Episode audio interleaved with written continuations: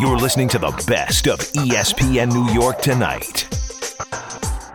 We have to start with the New York Rangers.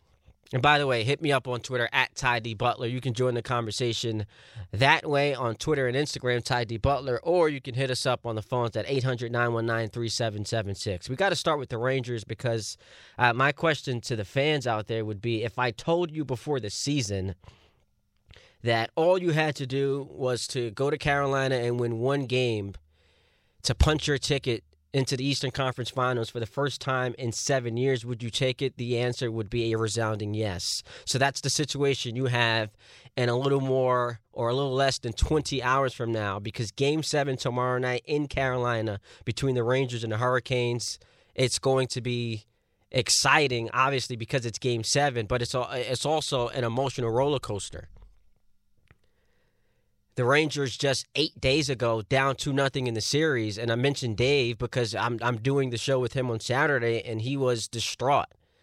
I had to be the one reasoning with him because he felt like this team, you know, was was on the cusp of having its season end, and rightfully so. Carolina up 2-0 looked like the better team, but I said the first two games were so close you have every right to still be confident in their ability to come back. They return to the Garden for games three and four. They even the series. They lose game five, and then last night they win game six to force a game seven. So here we are. One game for all the marbles. Tomorrow night you can catch all the action beginning at 7:30 p.m. Eastern right here on 98.7 ESPN. Should be a fun one. It's going to be the culmination of what's been a really good series. Now the game last night didn't feel that close. 5 to 2 the Rangers won, but the roller coaster. Carolina goes up 2 0. The Rangers tie the series 2 2. Then Carolina takes control up 3 2. And now it's knotted at three games apiece. So if you're a Ranger fan, my question to you is how you feeling today? Because come tomorrow night, there's, there's going to be a, a tremendous amount of anxiety. You could, in theory, be, you know, 60 ice minutes away from the Eastern Conference Finals, and then we have a, a, a legitimate conversation about what your title chances are. Because Ranger fans, you remember the letter sent out in, in 2018 when they essentially punted on the rest of the season because they wanted to go into a rebuild mode. But now, four years later, you're on the cusp of, of, being in the Eastern Conference Finals. So, how, how do you feel today? Got to be excited, got to be nervous. It's an amalgamation of emotions, but coming off of that win last night where it's, you know, welcome back to the party, Panarin, who scored his first goal of the series in that third period. And all you keep hearing from Ranger fans is, you know, we're going to find out after, after the series ends, whenever it does end, he's battling some type of an injury. But he was able to get on the board last night. And what can you say about Igor Shesterkin? I mean, I sent this tweet out last night at Ty D Butler on Twitter, and it seems like people are on both sides of the fence. But I, I just, and not that I'm some uh, hockey connoisseur, but just just watching Shesterkin, I said, at what point do we start to have the discussion about Igor's peak versus Hank's? And not that he's a better player than Hank. I mean, that's a ridiculous conversation. But I'm just talking about them at their absolute apex because what Shesterkin has been able to do throughout this season and in this series has been remarkable. And people are going to bring up he's been pulled a couple of times.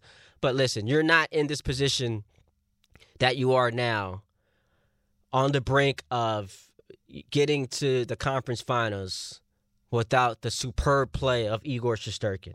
I mean, he was he was unbelievable last night. 37 save shots uh, he's the fifth goalie in NHL history to have two assists in a playoff game, and uh, he's clearly been their best player, their most important player, their vital play, their vital piece. And if they can find a way to get this done, who who knows the type of imprint he can have as far as his resume is if the Rangers do go on some type of run where they're able to, to win a Stanley Cup. But let's let's not get too far ahead. They've got a game seven to play tomorrow. So I just want to hear from the Ranger fans. How you guys feeling out there? And and, and by the way, on the flip side, uh, not to to bring the mood down terribly, but if they do lose tomorrow, how do you cap the season? Like, how, how do we write the season obituary for this Ranger team? It was, to me, without question, a success when you consider what the expectations were coming into it. Now you begin to recalibrate your expectations based on how the team performs. Then you get to the playoffs. And I said, uh, you can't lose that first round series to Pittsburgh. Your favorite, uh, your favorite to win the series. You got to get it done. They were able to do that. But now the consensus seems to be that they're playing with house money. If you're a Ranger fan, they lose that game tomorrow. It's a successful season. How disappointing is it going forward? Because you still do have this young core, but I, I just always try to, to to refrain from this whole house money idea because you just never know what's going to happen. Injuries happen. Guys, you know, seem to not perform the way that you would eh, have expected. It was the same conversation I had with Alan Hahn, who's going to join us at, at 1.30 about the Yankees in 2017. It was a big argument um, between us, or debate, I should say.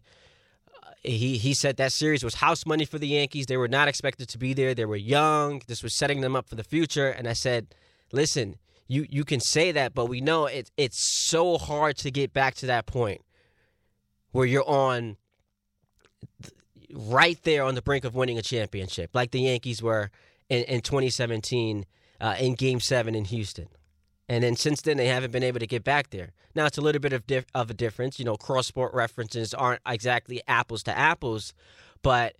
I, I just like to stay away from this idea of you're playing with house money. When you've got a chance to win a title, uh, you're all in emotionally because it's just so, so tough to get back there. So I can't wait to hear from the Ranger fans today. 800 919 3776. Hit me up on Twitter at Ty D Butler. 800 919 3776. And last night, the Rangers got a huge boost from Barclay Goodrow returning to the lineup. He missed 11 games, and you, you heard the excitement when he was announced as part of the starting lineup. That, that was such a boost for them to get him back out there, one of their best players. And now that you're in a game seven situation, you know, I, I hate to use the cliche because we try to avoid them as much as we can, but anything can happen in a game seven.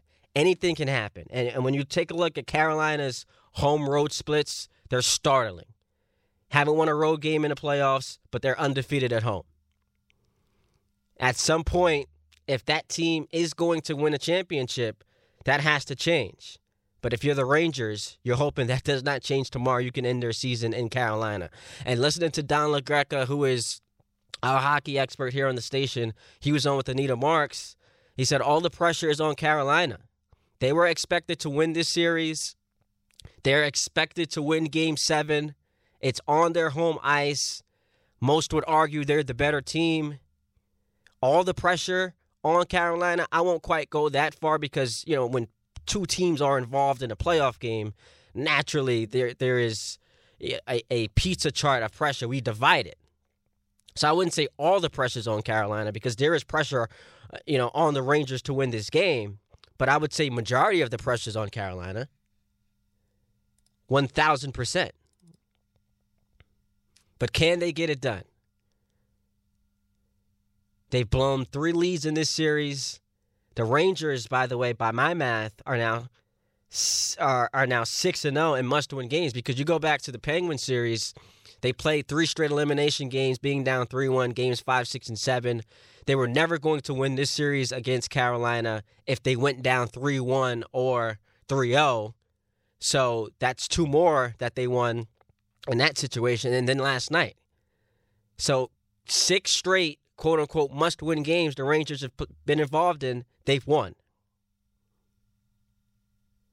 And they're 5 0 in elimination games overall. So I'm looking forward to tomorrow night.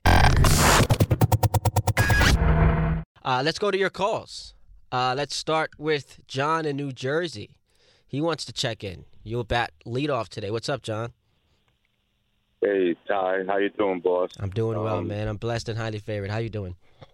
I'm doing great. Thank you for taking my phone call. Uh, hey, I love me some Dave. That's how I spoken to you before, but you know, congrats, and I love your knowledge also.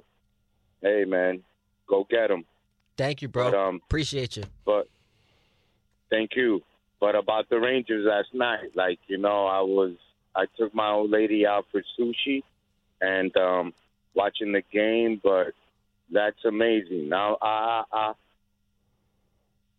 I, I was never big on hockey, but it's amazing. And you know, home team. You know, I'm from again no Bergen, but you got to root for the Rangers, and it's amazing what's going on. Yeah, it's been a fun run. I appreciate the, the, the call, John. It's been an, an exciting run. And when you just look at recent history here in New York sports, not a lot of success. The football teams have been just an absolute train wreck between the Jets and Giants. Now, there seems to be a trending in, in the right direction for both the teams uh, under new leadership, and, and uh, lots are, are high on them after the draft. But what we've gotten from, from the football the last decade or so, I know the Giants went to the playoffs in 2016, but just remove that from the equation, and, and it's just been a dumpster fire. In basketball, the Knicks made the playoffs last year. Were expected to take uh, that next leap this season, fresh off of what Julius Randle did and the type of uh, player he became. They were supposed to take that next step, and they didn't just like miss the playoffs. They didn't even qualify for the top ten, being in the play-in game, and that was decided uh, weeks, you know, weeks before the season ended. So that was a, a, a, a, just a disaster in that regard. The Nets were one of the favorites to win the championship, got swept in the first round. They were in a play-in game. Now I get circumstances dictated that with Durant's injury and the whole Harden debacle, Kyrie being unvaccinated and not allowed to play in home games for a large part of the season. But to not win a single playoff series is an embarrassment. Now with baseball, uh, the, the Mets haven't been haven't won a playoff game since 2015. They made the playoffs in 2016, but they were done in the wild card round.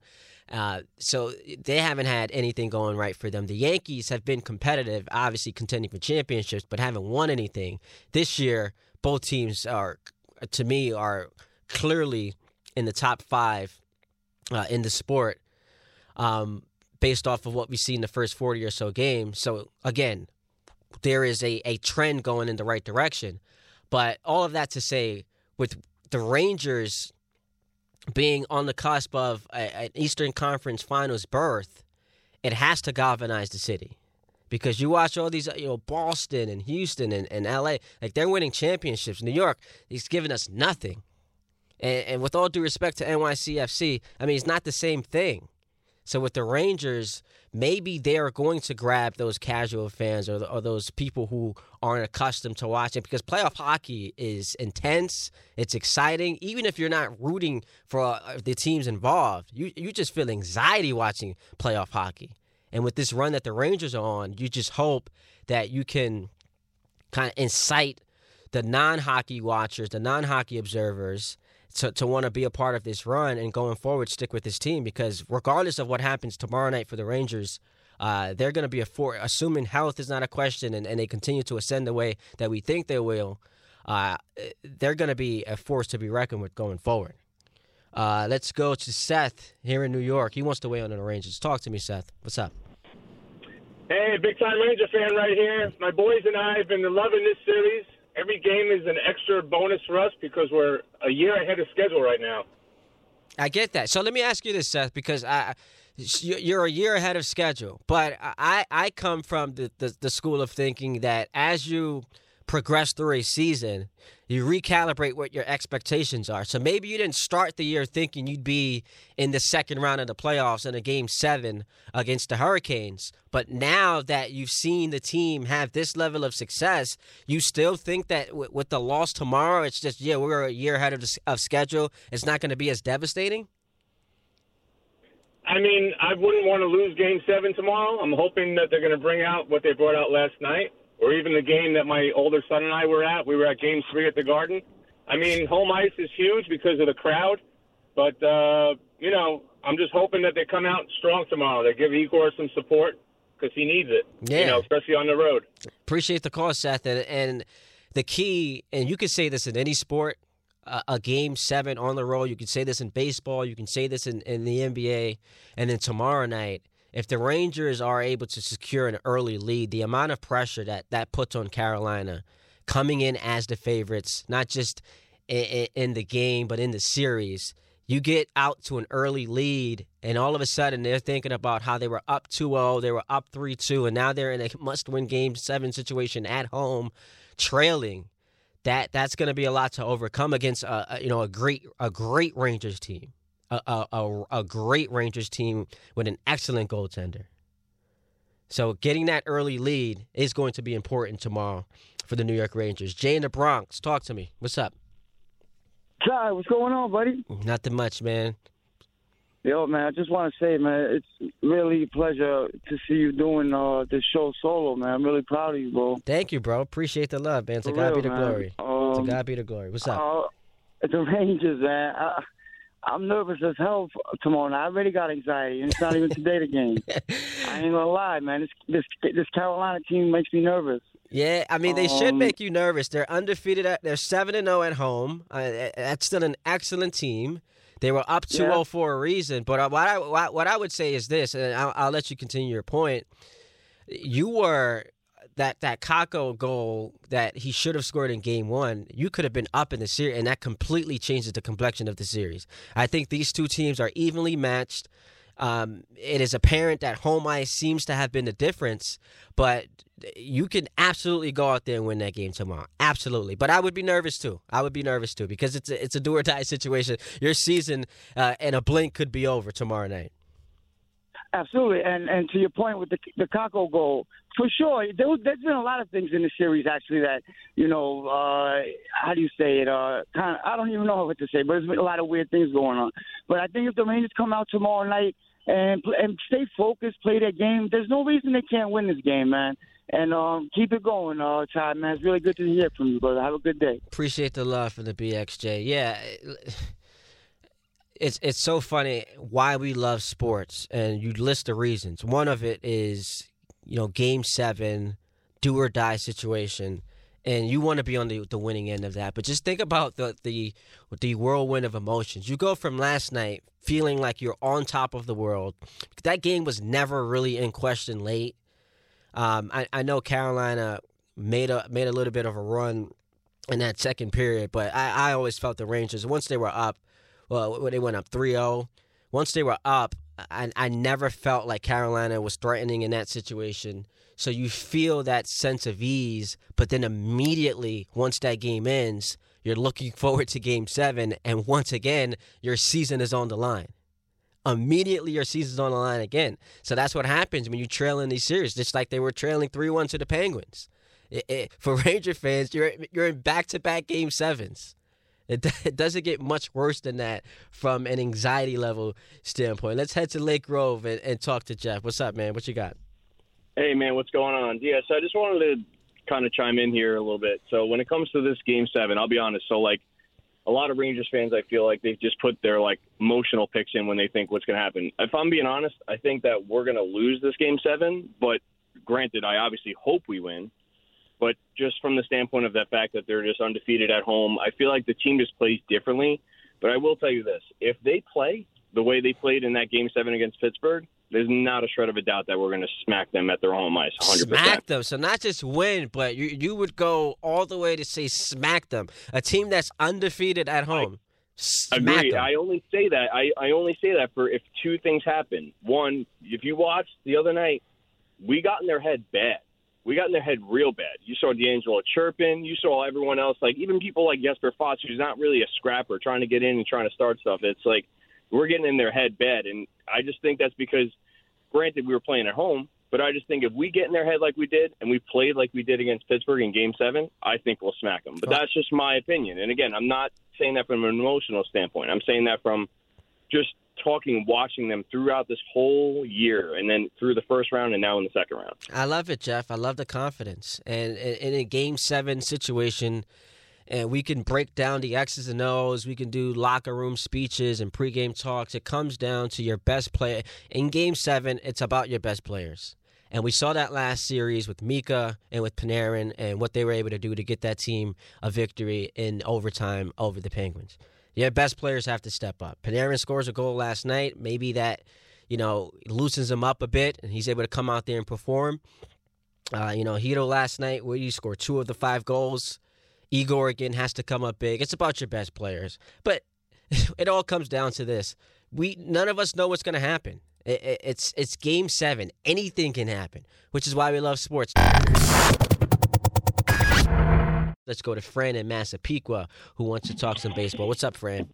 My man Ty, love Yo, it, love it, love What's it. good? What up, baby? Talk to me. What's You, up? man, you are smooth, kid. You you sound great. Thank you, fit man. right in, baby. Yeah. Listen, I'm trying, man. I appreciate the love, bro. Really well, appreciate you just it. keep doing it because it don't sound like you're trying. It sounds absolutely normal. Thank you, bro.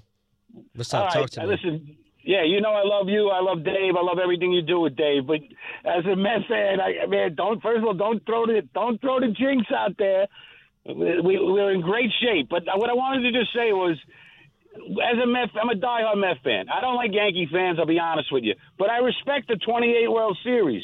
Now, you know, it's when you were saying that you know the Mets win a game, they get all excited. The Yankees win a game, they don't. They want the World Series. That's their main goal. That's totally understandable. But the, the Yankees are in a different stratosphere from anybody in sports. Ty, they got 28 championships. What is the closest uh, team in baseball? I think it's the Cardinals. Have seven or eight, maybe, or or, or maybe ten.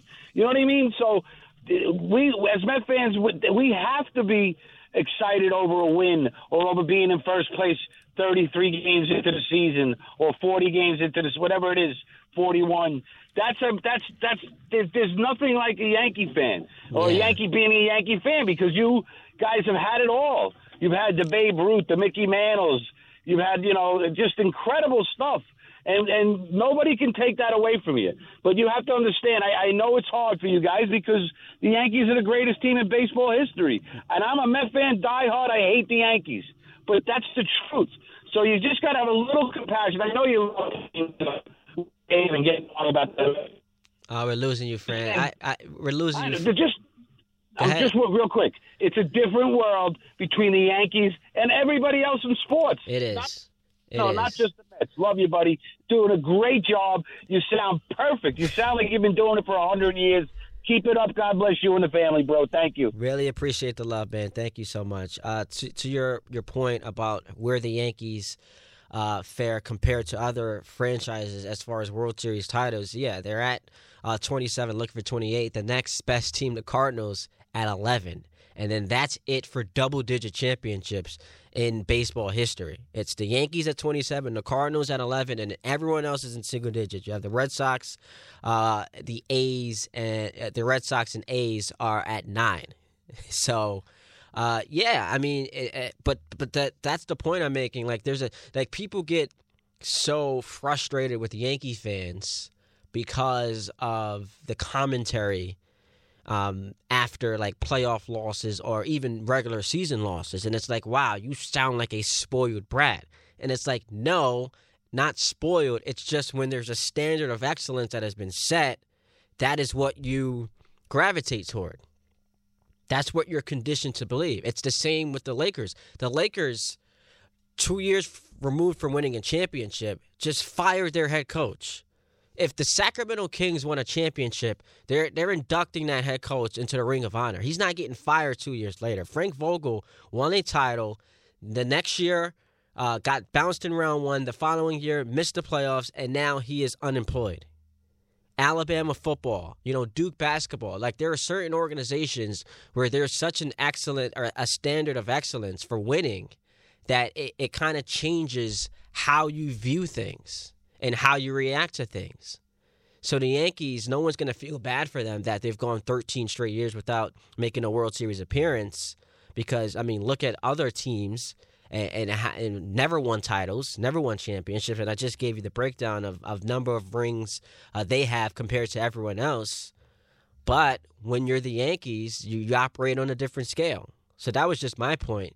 Like we're we're looking ahead to uh, to October. It's not about the regular season. And by the way, I'll take you a step further. If the Yankees don't, at the very least, make the World Series this year, Tom, tell me if you agree with this. You watch the Yankees.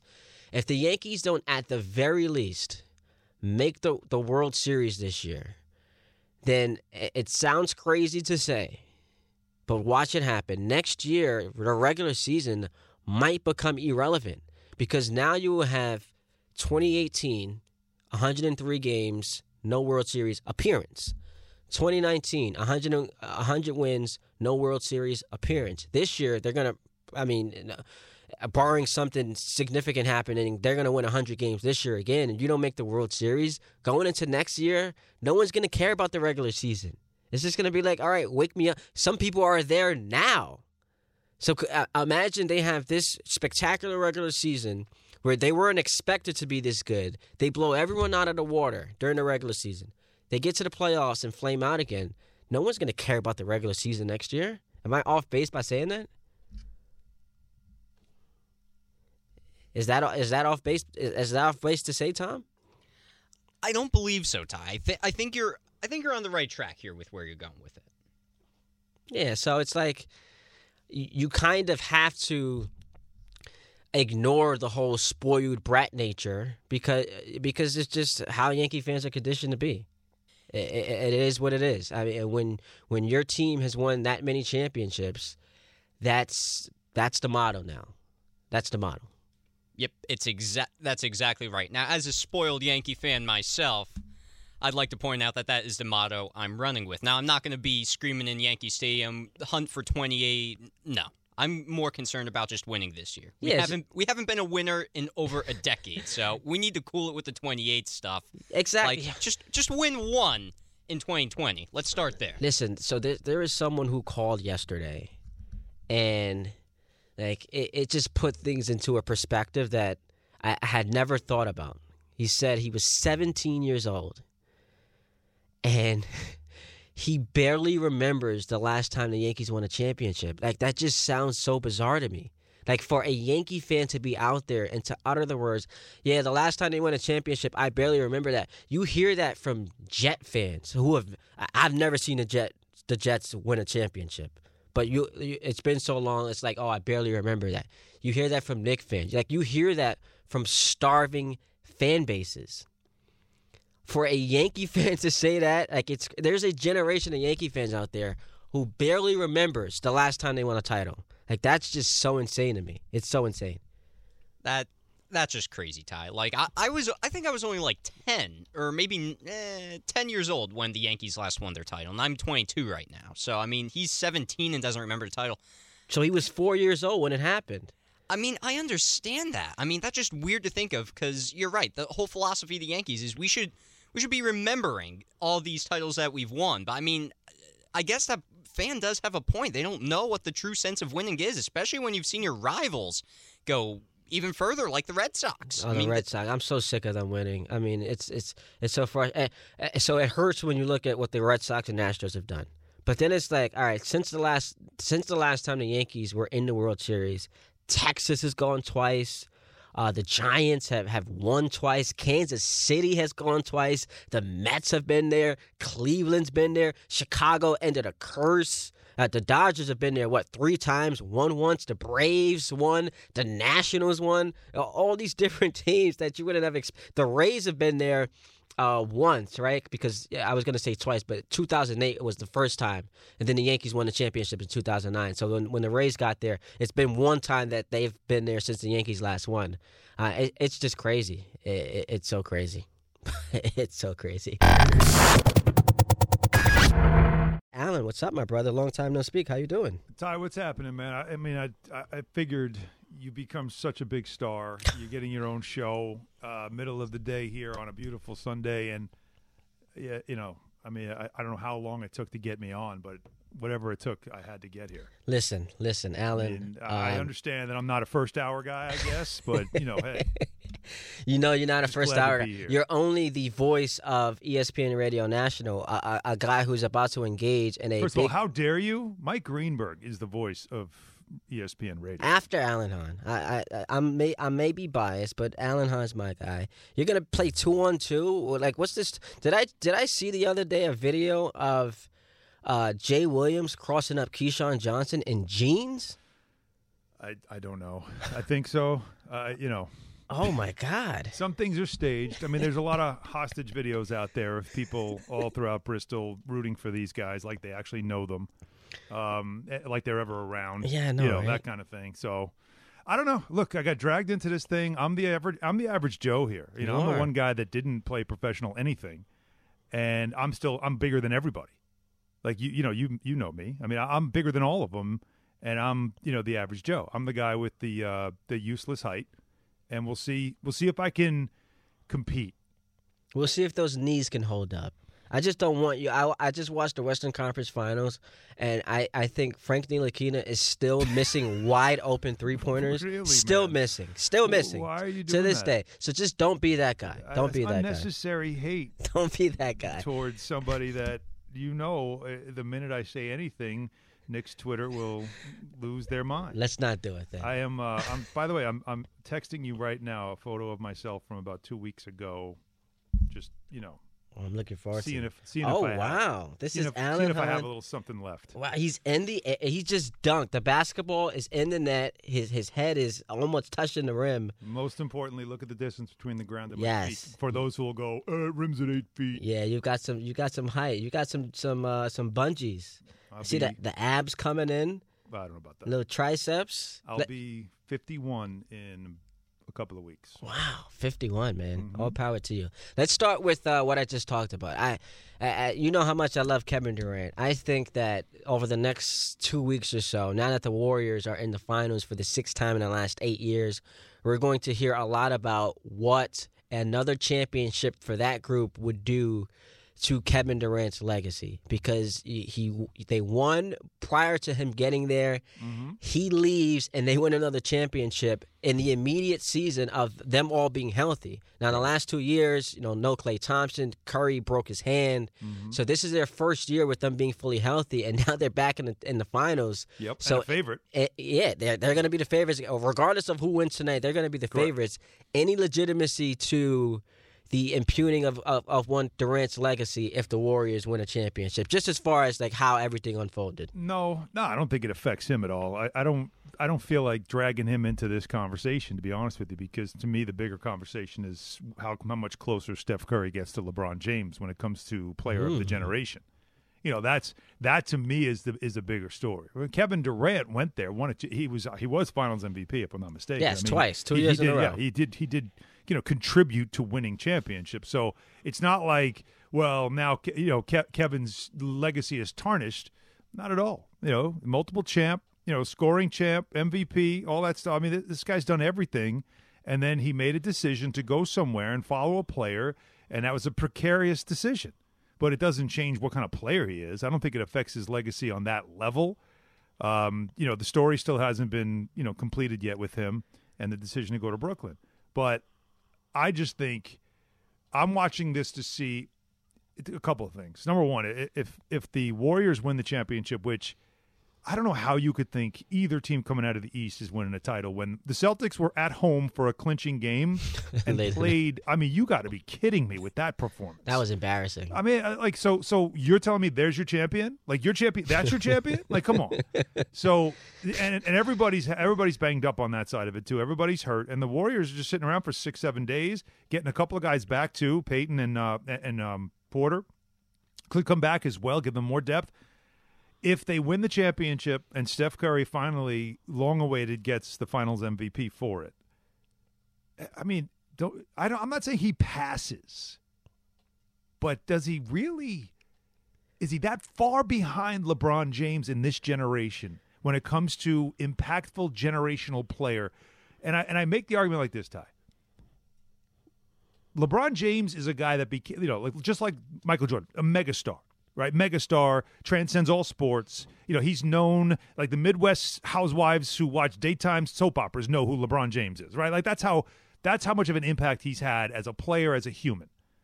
But who has changed the way we play the game in this generation more than Steph Curry?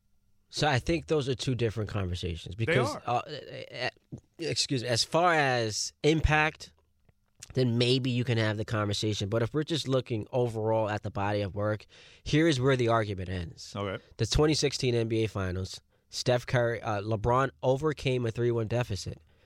Okay, so that's good enough to win the argument. Who did he beat? Steph Curry. That's where the argument ends. I'm sorry. I, am sorry. Let's go back to that. How many times did Steph Curry beat LeBron? He finals? did. He did beat LeBron in I'm sorry. How many times? No, no. He- I'm, I'm, I forgot. He beat There's him been three a couple because I, I ran. I stopped counting after two. Well, to be fair, and this is just to be devil's advocate. So mm-hmm. when they played in 2015, Oh, now Uh, we're going to LeBron- do this. LeBron. we're do this. Now we're going to do the checklist. wait. So wait, the three-one comeback. Can, can we? Are we going to checklist what happened in that series But can't well? we only count those two? Because once Durant You know, joins the equation, No, no, no, no, Ty. You count every championship because you're a Lakers fan, and if we're going to play this game, I'm taking the bubble title away from you because there was no travel. You were there was like it was the perfect situation for Anthony Davis to never get hurt. But he never had to get on a the- plane, never had to walk. He just had to walk to a hotel room and back. Everyone so was I'll, under the I'll asterisk same- that championship if you're going to put an asterisk on any other title. Well, here's the difference. Uh, I'm sorry, were the Lakers the only team um, operating with that advantage, or was every Doesn't other team operating with It- that? You're right. advantage? Everybody operated on the same thing, but they all had six, seven months off, and everybody played together, and it was the optimal situation. I'm not comparing it to them beating everyone else. I'm comparing it to every other championship ever played in the history of the sport. There's no other championship in the history of the sport was ever played in the same building for for a month. Like it's never happened before.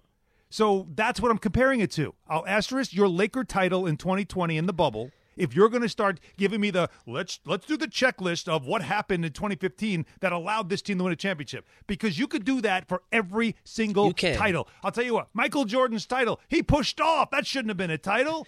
Like this is what we're going to do. I'm not playing that game. All, no, all I'm saying is, uh, like, if once you add Kevin Durant to the equation, it's hard to argue. It's it's it's still Steph versus LeBron. So I'm saying, can we just, for a moment, shelf um, 2017 and 2018 when they met in the finals? If we're going to just No. 2015 and I'm 16, not, I'm not playing it's that one game. one. It's one pl- one. I'm not playing that game. And LeBron went to 10 NBA, 10 Oh, straight okay, all right. finals. That's right. And how many did he lose out of them? He, he he won four of them. Oh, but how many did he lose out of them? And, and then let's go back again a little more. You want to again? Let's start playing games of let's shelve this title and shelve that title.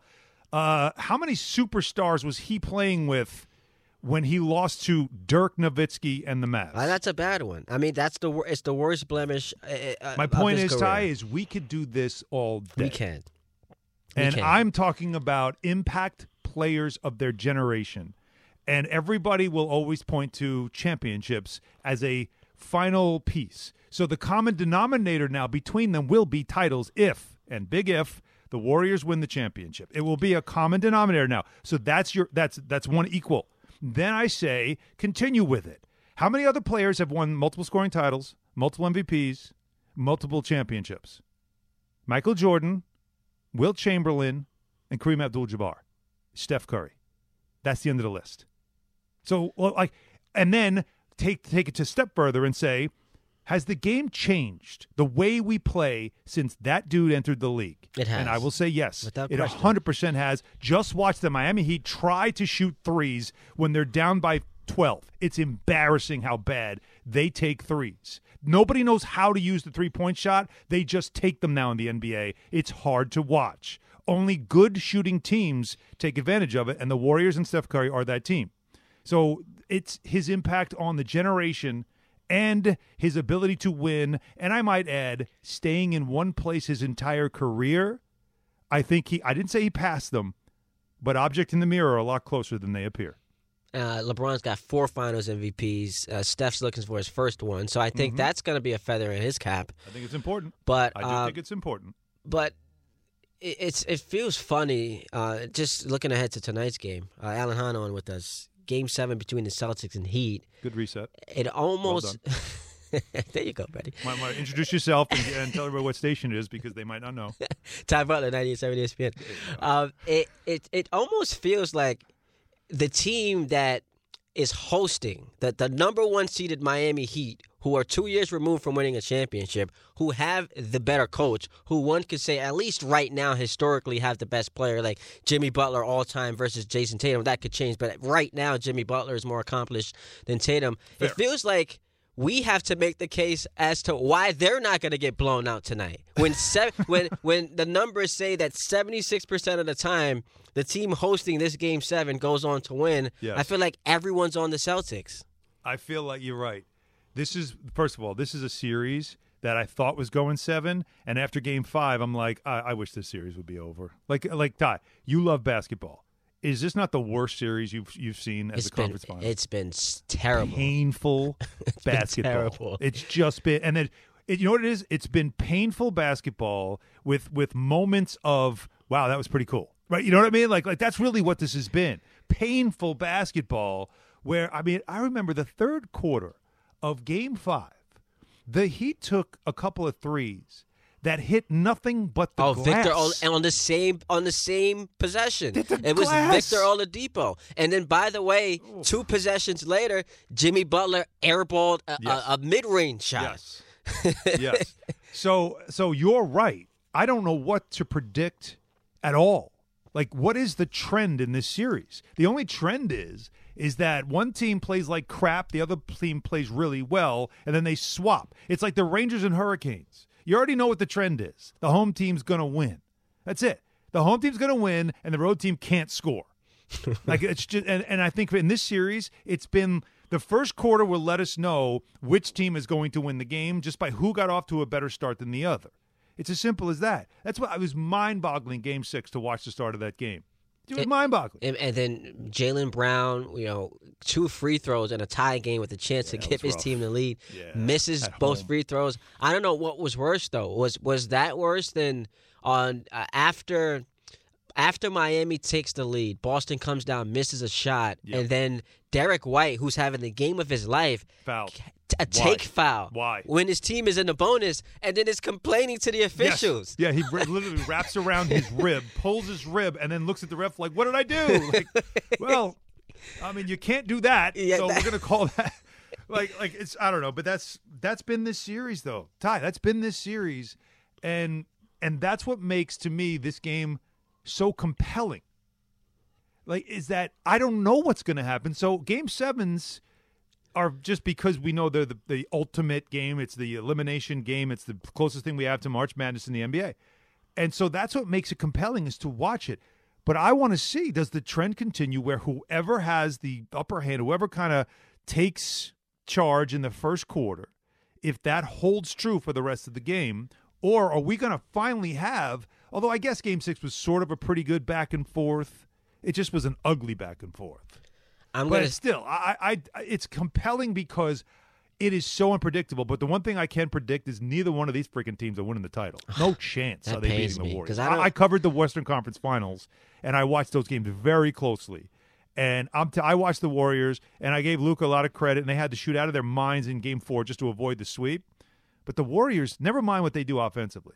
Oh, defensively, they're just we are not giving them enough credit for just how good, how tough, and how versatile they are defensively. And not to sound like a dork, but sometimes it's not even just what they do, uh, like physically on defense. It's just like how they think the game. they play box in one. They're trying to triangle everyone, and two. Like they were trying everything. Zone they zone you up and they make you and I'll tell you what, if the Heat go if the Heat win this thing and go to the finals, watch the Warriors play exclusively Oh, zone. Jimmy Butler. Hundred Oh, percent. Just zone it up, box in one, and just dare the Heat. Let's just see if you guys are going to make threes because I watched that series against Boston, and you guys can't. And the weird thing is, is that they were the number one three point shooting team in the league this year, Yeah, they were. But yet they hit glass.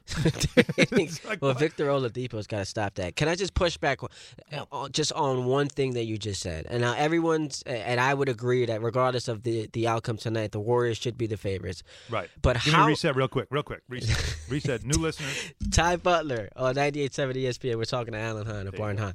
Um, so the Warriors a little fortunate, right? Like you you play the, the Nuggets in round one. It's Jokic and a bunch of uh, Alan Hans with you know, Alan Hahn and, and Bart How Scotts. dare you?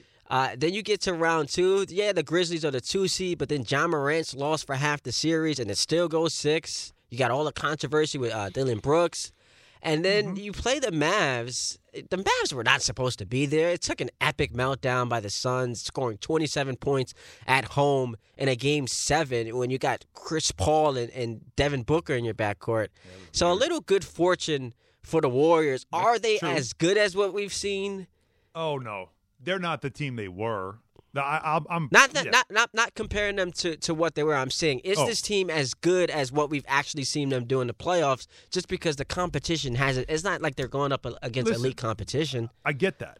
And the Grizzlies, um, obviously were a really tough team this year. We know that, right? We know how hard they played. We know how well organized they were. We know how well they were twenty and what were they twenty and six without Ja, right during the regular season. Yeah, like was- they, they they could no, no, I understand, but they they knew how to play without him. So when they lost him, they still had that one last you know pushback, which, and I do think the Warriors are you know, because they've been there, done that kind of thing. They, they messed around when they went to Memphis. They shouldn't have done that. They went home, they took care of business. They got it done, right? But that series could have been over in five. It could have. They messed around a little bit.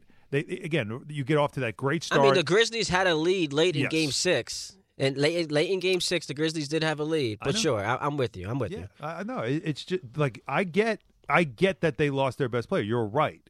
They they the and the the Warriors lost the best player to defend that great player. You know, they had a guy that was defending him, and then he got hurt. Yeah. So there was weird things that happened in that series. I was thinking the same thing when Dallas got to the conference final. I thought, all right, this this is going to be two different things. This could either be like when they played Portland a couple of years ago. I remember that Portland was there and they just blew them out the door. They four swept them. Eh, or is this like the 07 LeBron, you know, where Luka just drags them to the finals because he's just so freaking good? And it ended up being the other, the, you know, the opposite. It really should have been a sweep. They cut that thing down to eight, and, and Kerr had to put his starters back in. But it took three quarters of the Mavericks shooting out of their minds just to have, just to build the lead that they built. And the Warriors weren't all there in that game for various reasons, including, of course, the events of the day that had Steve Kerr very Yeah. emotional. Yeah, and- that was uh that that's Steve Kerr at his best. He's always on the right side of those issues. Uh, let me. Uh, uh, can I say something to you that no one wants to admit? You always do. Uh, we we badly. We always say because it's like be careful what you wish for, and because when you get it, you might not actually like it. Mm. We want parity. We want fresh blood. We want new blood. We miss LeBron and Durant in the playoffs. Hell yeah. Like having yeah. those guys win a combined zero playoff game. Well, Durant won one in the play-in round, but once you get to the top eight, having those guys win a combined one playoff game is not not great for the league. We miss Giannis as well. It, the the juice just isn't there uh, that it's supposed to be this time of year. I said that about the conference final, the Eastern Conference final. Said, There's no sizzle at all. And None. Everybody got mad at me. As well, Jayson Tatum is. you must be a Celtics fan. Yes. Jimmy Butler is just as good. All right, you must be a Heat fan because you know I think Jimmy Butler is a terrific player. He's, he's, but there's levels to everything, and elite is a room that doesn't have a lot of space in it. So not everybody can fit in that room. And our the elites that were left in the final four were in the West. It was Luka. It was Steph. That's your elites. That's it. They were the ones left. On the other side, it's Jayson Tatum could become an elite. I mean, he's got Kevin Durant and Giannis now. Those pelts are on the wall, and he's one win away from putting the Miami Heat and Jimmy Butler in their defense. You know, Miami's culture, culture club, put that on the wall. But it's still, you know, as as much as he's growing into something, is is not that you know I'm with you. I we miss LeBron, we miss Giannis. You know, in the conference finals, once he was out, it was sort of like, okay, he's gone now. There was no Durant, which of course is another player that people people come and watch. Just look at the ratings.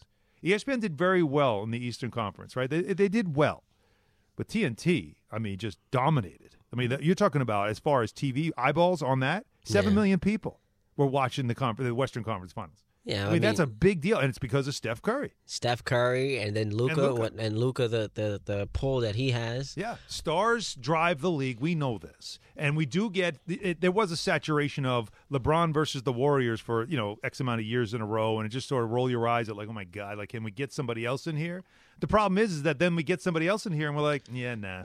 I'm not all that interested. I'm all set. Because when we talk about you know players run the league, it's not just about player movement; it's about legacies. We love having what would another title have done for Giannis? Because now he's got DPOY, he's got two Finals MVPs, he's got two regular season MVPs. Even last year, right? Even Yeah. last year was sort of, even though it was Suns and Bucks, it was Chris Paul who had never been to the mountaintop, and Yeah. Giannis who had to, who had to kind of uh, establish what two MVPs were going to be like. Like Jokic next year. Jokic next year. He better start getting the smoke now about all right. Oh, he will. It's great you got two MVPs, but are you guys going to win? Like, Yeah. you, Well, are we be going to be gentlemen next- sweeps now? Let's go. They'll be healthy next they year. will, but the West is going to be tough. It's gonna be tough. Alan Hahn joining us here. Ty D Butler going up until uh, 3 p.m. Uh, so before we, I got a quick baseball question for you, and then obviously I got to have one Knick question before I get you off. Uh, before we get there, so who you got tonight? Game seven. Uh, I it's funny. I, I, I gotta believe the Celtics are just the better team. Th- They're the Why? better team.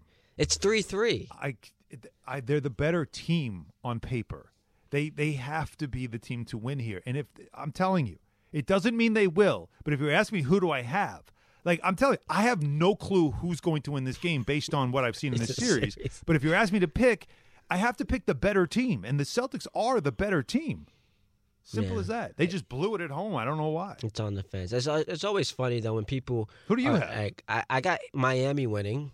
I, I I- I think Spoelstra is he's got the, the coaching edge, and I know Udoka, Udoka's been No, yeah, fantastic. But, but Spo's, Spo's a great coach. Spo's pro- he, you could argue he's the best coach in the NBA. Yep. Jimmy Butler, uh, what he was able to do in that last game. I don't know if he's going to give you, um, what was it, forty-seven, nine, and eight. I don't know if he's going to give you that tonight, but I still think he's going to be pretty good. And then maybe Kyle Lowry hit a big shot or two. But quickly, Yankees. So Gleyber Torres just put the Yankees on top with the home run. Uh, he's got nine home runs this season. Uh, Yankees up one nothing in the top of the second in Tampa Bay. So is it fair to say that the reason why Yankee fans aren't celebrating as much as Met fans are is because the expectations are just different. And like, show me regular season success. I've seen it before, but now I really want to see postseason su- success. Is that really what it comes down to? I think if you want to make it simple, yeah. I mean, it's it's that it's where you know we're still in May, and you know the injury bug is only just starting to hit, and Judge is basically the uh, the American League MVP right now. I would think like one of the at least a front runner, and he's playing so well. But you, as I've said many times, we knew he could play like this. It's can he sustain it and stay healthy and do it for a whole season? That's all the things that a Yankee fan's looking at. So there's a lot of it's not skepticism. You're enjoying this, Of course. but you you're just sitting back, like just okay. Let's just get to uh, September, feeling the same way we feel right now. And there's always been that skepticism that they can do that because it's past history that has kind of done that to us. And the Mets are that franchise that feels like they're winning, but this feels different because they've had good starts. But now you feel like you actually have a, a, a you know a functional franchise, An adult who and, an, yeah, an adult in the room, and, and a manager who's running things the way it should. And even with the injuries to their number, number the top three pitchers, they are going through a tough stretch of the schedule, and still, what are they doing? But putting up their offense is overcoming it, and and that's it's it's a reason to feel good because your past history says we always find a way to screw it up, but it doesn't feel like that anymore because you have adults in the room running running the franchise. By the way, so that picture you sent to me um, of you dunking, Yeah. the last time you were able to do that with ease was when the Mets were won a playoff game. That's the last time the Mets won a playoff game. Alan Hahn was able to dunk with ease seven years ago. Been know. since 2015. I dunk on my birthday every day, Ty. Uh, Every day. What's your feel for Game Seven tomorrow? Rangers, Canes. Uh, you you said it. It's the home team winning every game, but can the Mm-hmm. Rangers, if they get out to an early lead, all of a sudden there's some They pressure can. on the home lead on They the home can. team. Here's why. Igor Shesterkin has yet to steal a game in the playoffs this year for the Rangers. He almost stole game one. He has yet to steal a game. That's what a great goalie does. Henrik Lundqvist did it against the Capitals a whole bunch of years ago in a game seven. He's got to do it tomorrow. That's it's that's how they win because that that Hurricanes team they're different at home, but if your goalie plays out of his mind, all you need is one.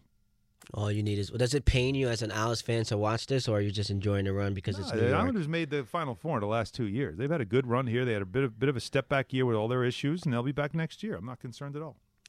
All right, last one for you, buddy. You know I got to ask you this. Donovan Mitchell. Is he I thought you were going to say Darvin Ham. What do I think? Darvin Ham. It's so funny. Like all the Laker fans are like pretending like they're Darvin Ham experts now. you didn't know who he was two weeks ago, and now now he's on his way to going becoming ham. Lakers going ham. There's your headline. He's going. To, he's going to be Phil Jackson. Donovan Mitchell. Donovan Mitchell. Knick uni- Knick uniform. I, I I saw some comment. Did I hear you talking about maybe he'd be the perfect fit for Miami? But you know, Knick fans would love to have him out here as well. Yeah, and get up. I, I was. We were talking about what do the Heat need and all that stuff, and I just said that you know, if a guy that would fit the culture that they could, you know, they have pieces to trade for that might want out of Utah is Donovan Mitchell, and what a great fit he'd be there. And of course, every Knick fan in creation got mad at me. Like Pat Riley was watching Get Up that morning, going. Well, I never thought of that. you know, and then they're going to hold up the jersey and go, you know, I never really thought about signing him, but then I was watching Get Up, and this guy said it'd be a great fit, and I'm like, yeah, it's a good idea. And when Like, Alonzo come on, Mourning, you know, texting back and forth. Right. You Are watching, you watching this? Are you wa- Are you Come on. Uh, I don't see him. I, I just, I think the Knicks would love to. I just don't know how he forces his way anywhere.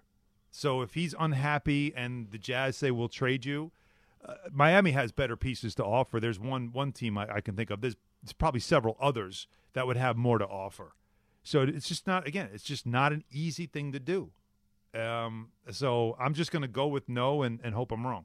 I promise you, I'm not a liar. When I text you asking you to come on the show, it was supposed to only be for one segment. But you know, every time this happens, we just got so much to talk about. Blew through another break. I? I, I blew through a break. I botched the clock. I But got you the, reset like three times, so that I mean, I, I, that's a good sign. I mean, I got the producers screaming at me in my ear. Hurley is upset because the clock has been bought. So I mean, everything's going going to pieces. I don't know if I'm going to be able to ret- return for hour three. we might need you to emergency come in and uh, hijack this thing. But I appreciate you, brothers. This was awesome as always, man. Always good to talk to you, Ty. Talk to you later, buddy. You. Our guy Alan Hahn. Make sure you guys check him and Bart Scott out every day from 12 to 3 right here on 98.7 ESPN. Quickly on the Mets, someone I guess took exception on Twitter to me declaring the NL East race over, and I, I get why on the surface you would say it's a bit premature because we still got 75% of the season left to play. But I, I'm just looking at the facts, and the facts are that the Mets right now, not just that they're 31 and 17, 14 games clear of the 500 mark, not just that they're eight and a half games ahead in that division. No one else in that division is is at the 500 mark. Everyone else is below 500. So uh, can we get there first? And and it's not like this is some fluky situation uh, with the Mets. They're a really talented team. They've got some of the best players in baseball in, in that clubhouse with with deGrom and, and Scherzer, who are shelled right now, and they're, and they're being able to have this success. But once those guys come back, hopefully, then it's only going to add to the ceiling for this team.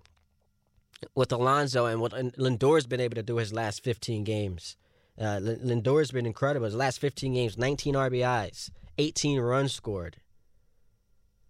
He re- reached base for a team high 75th time last night in that final at bat in the win over the Phillies. So that I mean that's that, that's a powerhouse right there right now. And not to mention it's a guy you trust in Buck Showalter who even when adversity comes, he's going to be able to weather that storm. So I, I you can say it's premature. I, I, just think that division race is over. Now, the conversation then becomes about what the ceiling is for the Mets because you, you start to recalibrate what the expectations were. And now that we we can predict that they, they should win this division, what's the ceiling? Okay, well, eh, the, is the only team we know for sure that will be a, a threat to the Mets, the Dodgers? Like, is that the only team we know for sure we can say it might be better than the Mets? Absolutely. The Dodgers have the experience. They won champ. They've won a championship. They've been to three in the last four or five years. So that's the only team we can say, yeah, you know, I don't want to see them in the playoffs. Again, it's early, but what what's fun in sports talk if we don't do any projections? But here's what I would say: if if there is a reason to have some negativity associated with the Mets, it's that, and I mentioned deGrom and Scherzer coming back. They will come back at some point. What are you going to get from them when they do return? On deGrom, clearly one of the best pitchers we've ever seen. At his apex, I mean, hard to argue. We've seen uh, many better than him. But the next time he throws a pitch will be the first time in a game in about 12 months. So maybe he's going to be great. Maybe it's- going to look like nothing ever happened. But no one can predict how long it's going to last because there is there is now evidence that he can be prone to injury. As great as he is, he he has become susceptible to injury. And now we're beginning to see an injury history for Max Scherzer as well. Where last year, In the biggest game of the season for the Dodgers in that championship series against the Braves, he could not pitch because of arm fatigue. This year, skipped opening day because of a hamstring issue, and now he's on the shelf because of uh, an oblique injury. That at the start of this period, they, they called it six to eight weeks. So we'll see you know, how long he ends up being on the IL. But that that's an injury history. And he's 37. I, I don't know if you, you get older and healthier. That, that's never been a thing. Usually, as you age, the injuries pile up and it's harder to recover from them. Now, I hope he's able to come back and be the Max Scherzer that he was before he got hurt. I hope deGrom is able to return and, and be that perennial Cy Young Award winner and, look every bit as good as he was before the injuries. But you're you're kind of resting your championship hopes on the arms of, of two aging guys who, who are developing an, an injury history. So that's what would concern me. Not about the not about the division lead because I think the Mets will be they have enough firepower offensively and enough arms to get them through the regular season. Even if we don't see deGrom and Scherzer, let's just say worst case scenario, we don't see them until August 1st. They should be back before then. But uh, uh, uh, if we call that the worst case scenario, I still think the Mets will be fine. But going forward, and and we, we, we look at the championship window for this team, it's resting on those arms. And if those guys aren't able to come back and sustain excellence, it's going to be tough to win a championship. So that's the only negative I would say about the Mets. Meanwhile, the Yankees, they're playing right now. They were not able to, to, to get a run across despite having runners on first and third with nobody out.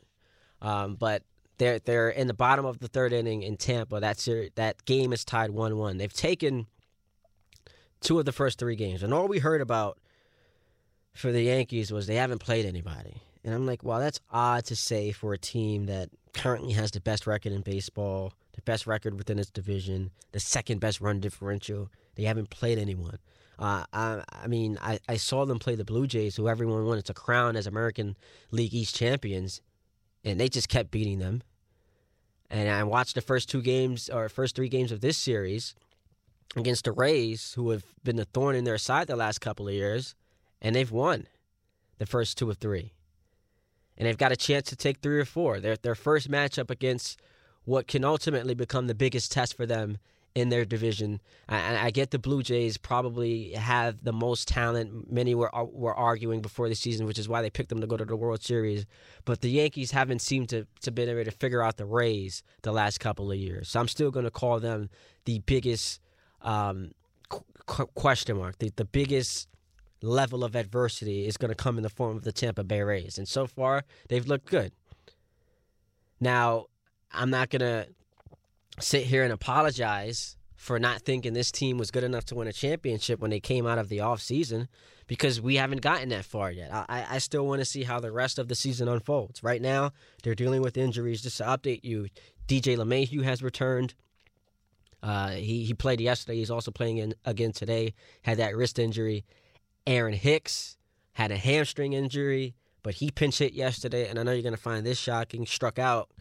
Um, Stanton's on the IL, Donaldson's on the IL, but those guys are expected to be back soon.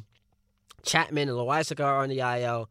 Germán is throwing live batting practice, so he's expected to be back.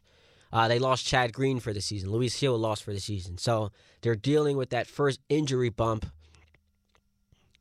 this year, and, and, and it hasn't really fazed them. Now you need to get your best players back in the lineup because the offense has lulled a little bit uh, in, in, in the recent days. But uh, Aaron Judge putting together an MVP caliber season, which, by the way, I mean, listen, this man bet on himself, and, and folks out there were, were so critical of him. How could you not take the money? How how could you not take that fair offer that the Yankees gave to you? You're being selfish. He bet on himself and now he's putting together what could go down as the best season of his career. Even better than 2017 when he should have been the MVP, but uh, cheater Altuve won it instead. Judge bet on himself, and right now he's winning because now it's going to be an op- it's going to be a blank check. whatever you want. Now, if, who, are the Yankees going to be the team that gives him that? That remains to be seen. I, I would say, like I, I don't want to really be the guy that's like giving what he wants because I, I do understand that to some degree that can be detrimental to a franchise just paying a player, especially a player as good as he is at that age, giving him uh, a, a, lengthy contract with all that money. I, I understand how that could ultimately stymie you going forward, but I would ask anyone out there because every every year that the Yankees have been in contention under Aaron Boone, we get to the offseason and the question is how do we improve the roster? How do we improve the roster and get them closer to winning a championship? What does that path look like that doesn't involve Aaron Judge being pinted into your lineup? The Yankees are not a championship team if Aaron Judge is not there. So, uh, are you going to lose him and then become come farther away from what the ultimate goal is? Having won a World Series since 2009, how are you getting closer to that if Aaron Judge isn't being retained? So, I would love to have seen this situation resolved sooner, but I understand I understood the Yankees being hesitant because of his his age and his injury history. After what he did in 2017, 2018, 2019, and 2020, he missed significant time because of multiple injuries. And as I mentioned with deGrom and Scherzer, you don't get older and healthier. So I understood why they were hesitant. But now you're in a situation where you're going to have to pay him. You're going to have to pay this guy his money. Pay him, pay him, pay him, pay the man his money. You're going to have to do it and it's gonna be it's gonna be crushing if he ends up in another team. And I know folks have floated out this this scenario where he, he goes to the Mets. I don't see that happening, and maybe that's just wishful thinking. I I can't imagine the Yankees losing Aaron Judge to the Mets. That that would just be a devastating blow for the organization.